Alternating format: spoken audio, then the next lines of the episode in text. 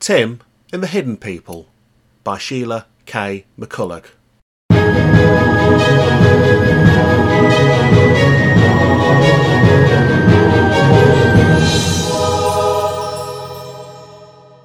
Episode B2. Captain Jory lends a hand.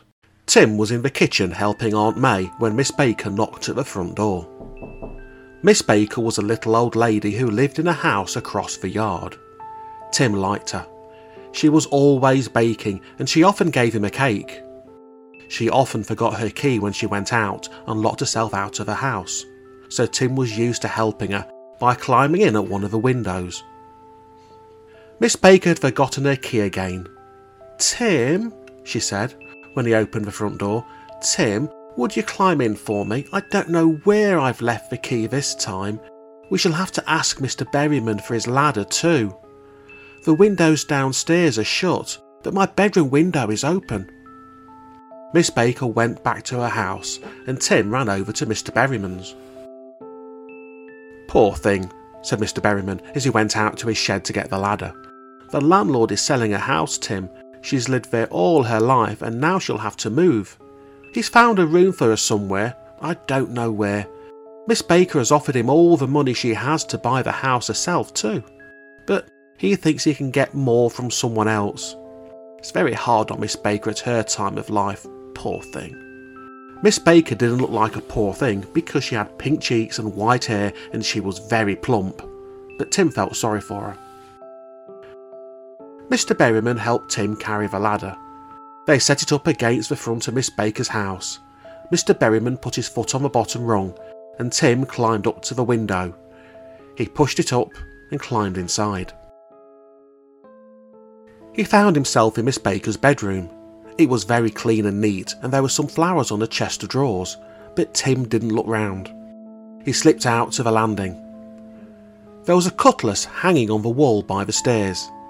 Tim was so surprised to see it that he stopped for a minute to look at it. "You've been some time," said Mr. Berryman as Tim opened the front door. "What kept you?"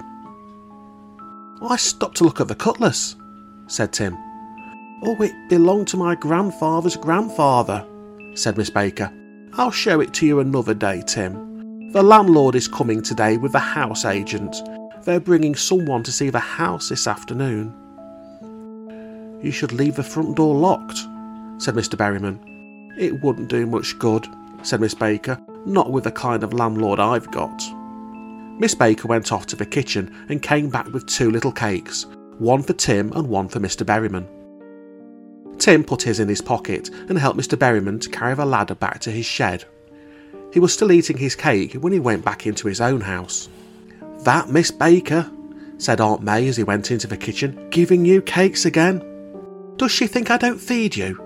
She's got the right name, she has. She's always baking. She's got nothing else to do." "She's got a cutlass," said Tim. "She said it belonged to her grandfather's grandfather." Aunt May sniffed. "She got it at the junk shop, I expect," she said. "Mr. Berryman says she'll have to leave her house," said Tim. "The landlord's selling it." "And if she does have to go, she'll be all right," said Aunt May. "Her father owned the shop on Bridge Street. She got a bit of money put away. She's never had to work like the rest of us." Aunt May banged the frying pan down on the table. Tim slipped out and went upstairs. He opened the door of his bedroom. Captain Jory was sitting in the wooden chair, puffing away at a long pipe. Tim shut the door behind him. "Well, Tim," said Captain Jory, "how are you getting on?" "I haven't been to see the Safe Witch yet," said Tim. "I haven't had time." "It's a good thing you haven't," said Captain Jory. "The Stump people have joined the highwaymen at Hollow Hill. When you do go, look out for the Stump people." "Who are the Stump people?" asked Tim. "They're a strange people, Tim," said Captain Jory, resting his pipe on his knee. "They're invisible. Even I can't see them, except for their eyes. They use old, dead tree stumps for bodies. Some of them use posts too. But the ones in the tree stumps are the worse. They've got old roots and dead branches for arms and legs. Haven't you ever seen a tree stump a long way off and thought it was somebody standing there? Well, Sometimes it is, and sometimes it isn't. Most often it's just a stump, but sometimes, one of the stump people is inside. Captain Jory pulled a picture out of his pocket. "Look at this," he said. Tim looked at the picture. "See the eyes, Tim," said Captain Jory. "That's how you'll know them. When you see those eyes on a tree stump, watch out." Tim said nothing. He wished he was miles away. He wished that he'd never seen Captain Jory or said he would help the hidden people. Captain Jory put down his pipe and put the picture back in his pocket. "You'll be all right, Tim," he said. "Perhaps you'll never see the stump people, but I heard they're about, and I thought I should warn you." Tim nodded. His mouth felt dry and he could think of nothing to say.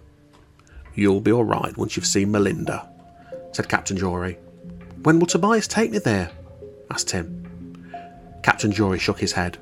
"You'll have to go there by yourself, Tim," he said. "Tobias won't fly a broomstick past Hollow Hill. Not now." "But tree stumps can't fly," said Tim. "The wild witches can," said Captain Jory. "You'll be safer on the ground near Hollow Hill, Tim." Tim wasn't sure at all about that, but he didn't say any more.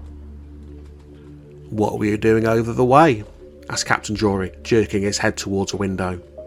Tim told him about Miss Baker. Said Captain Jory. "I think I might lend a hand there. I keep a cutlass at Miss Baker's. You say the landlord is coming this afternoon?" Tim nodded. "I might just look in and see that house myself, Tim." Captain Jory smiled at Tim and nodded his head. He picked up his pipe and went over to the door. The door opened by itself. Captain Jory stepped out onto the landing and was gone. Tim was out in the yard that afternoon when a big, shiny car drove in and stopped outside Miss Baker's house. Tim had seen the car before. It belonged to Mr. Gopp, the landlord. Mr. Gopp got out, followed by a thin little man, a big man, and a woman. "They look as if they had lots more money than Miss Baker," thought Tim, as he went up the steps to Miss Baker's front door. The thin little man rang the bell. Miss Baker opened the door, and they went in. The door shut behind them. Tim was still standing there when the door opened again and Miss Baker looked out. "Come in, Tim," she called. "I'm just having tea." "But what about Mr. Gopp?" asked Tim, going slowly across the yard. "Oh, he's taking them over the house," said Miss Baker. "I shan't be giving them any tea. They won't bother us, and I should be glad of a bit of company just now." Miss Baker led the way into the front room, and Tim followed her carefully. You had to be careful in Miss Baker's front room. It was so full of furniture that Tim always wondered how Miss Baker walked about without knocking anything over. Miss Baker was a good cook, and Aunt May always said that anyone could see she didn't starve herself. There was tea on the table with some jam tarts and two kinds of cake. "Sit down, Tim," said Miss Baker. Tim sat on the very edge of a chair. He heard a door shut outside in the hall and then steps going up the stairs. Miss Baker handed him a cake. She never bothered about bread and butter. "There'll be some time upstairs," she said, but she was wrong. There was a sudden scream in the room overhead, a yell and the sound of people tumbling down the stairs. Tim heard the front door open and he ran to the window. The big man and the woman half jumped, half fell down the steps and into the car outside. They heard the agent and Mr. Gopp in the hall. They were both shouting. "You'll never sell this house! Never!" shouted the agent angrily. "Not with that ghost in it! I'm taking this house off my books. No one's going to buy it now." "Well, the old woman who lives here has never seen a ghost," said Mr. Gopp. But even he sounded a bit shaken. "Then let her buy it!" said the agent. "She offered you a price, didn't she?" They went out, slamming the front door behind them. They were still shouting at each other as they got into the car and drove off. "Well," said Miss Baker, "what was all that about?" "I don't know," said Tim. But he did. Tim was so full of cake when he left Miss Baker's that he thought he'd better go along the canal for a bit before going home. Aunt May was getting a late tea ready, and she wouldn't be very pleased if he didn't eat it. He went along to the bridge and tossed stones into water below until it was time to go home. He was walking back towards the yard when he saw a thin, bent little man hobbling along ahead of him. As the little man turned into the yard, Tim saw his face. He had pointed ears, a pointed beard, and a long, thin nose. Tim was sure that he'd seen the man before, but he couldn't remember where. Tim ran along to the gap in the houses which led to the yard, and stood there, watching. The little man was going from house to house, looking up at the windows. Suddenly, Tim remembered where he'd seen him before. He hadn't seen the man, but he had seen his face. The face was just like the face on the brass knocker at the house of the Safe Witch. The little man suddenly spun round. He came back towards Tim. "You might have told me you were there," he said in a thin, cross voice, "but nobody ever helps me. Nobody." "Who are you?" asked Tim. "I forget, and it doesn't matter to you anyway," said the little man more crossly than before. "What do you care what my name is? Nobody cares. Everybody calls me Knocker, and that's all. It's so long since anyone said my name, I've forgotten what it is. I've a message for you from Melinda. You're to go and see her at once." "Tonight?" asked Tim. No, not tonight," said Knocker. "Tomorrow. You can go tonight if you like, for all I care. But you never get there at night, and Melinda wants to see you." "How shall I get there?" asked Tim. "How do I know?" said Knocker. "Walk, I should think. I had to walk here, but you'd better go. Melinda won't like it if you're not there." "Why can't I go tonight?" asked Tim. "If you've no more sense than that, you'll never get there at all, night or day," said Knocker. "Anyway, I've told you." He hobbled off out of the yard without another word. Tim stood staring after him for some time. He was thinking hard. He remembered the road near Melinda's house and Mr. Penny's lorry. He could walk along the canal bank most of the way, and he might get a bus back before it got dark. He didn't need Knocker to tell him not to be near Hollow Hill after dark. Tim turned and walked slowly into the yard, back to the house and tea.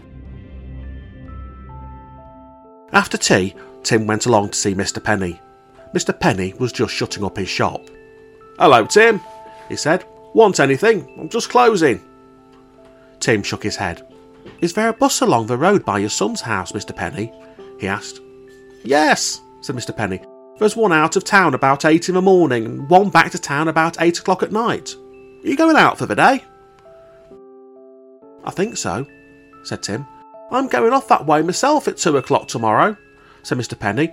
"You can come in the lorry with me if you like. How far are you going?" "Just a bit further than your son's house, but not much," said Tim.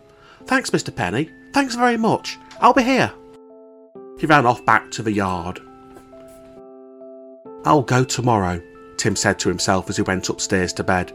"If I go with Mr. Penny, I'll have lots of time to see Melinda and catch the 8 o'clock bus home. I shan't have to be out after dark." He felt in his pocket for the £10 note he had found. He wouldn't have to ask Aunt May for the bus fare. Tim felt rather better that night as he climbed into bed. He would go and see Melinda tomorrow.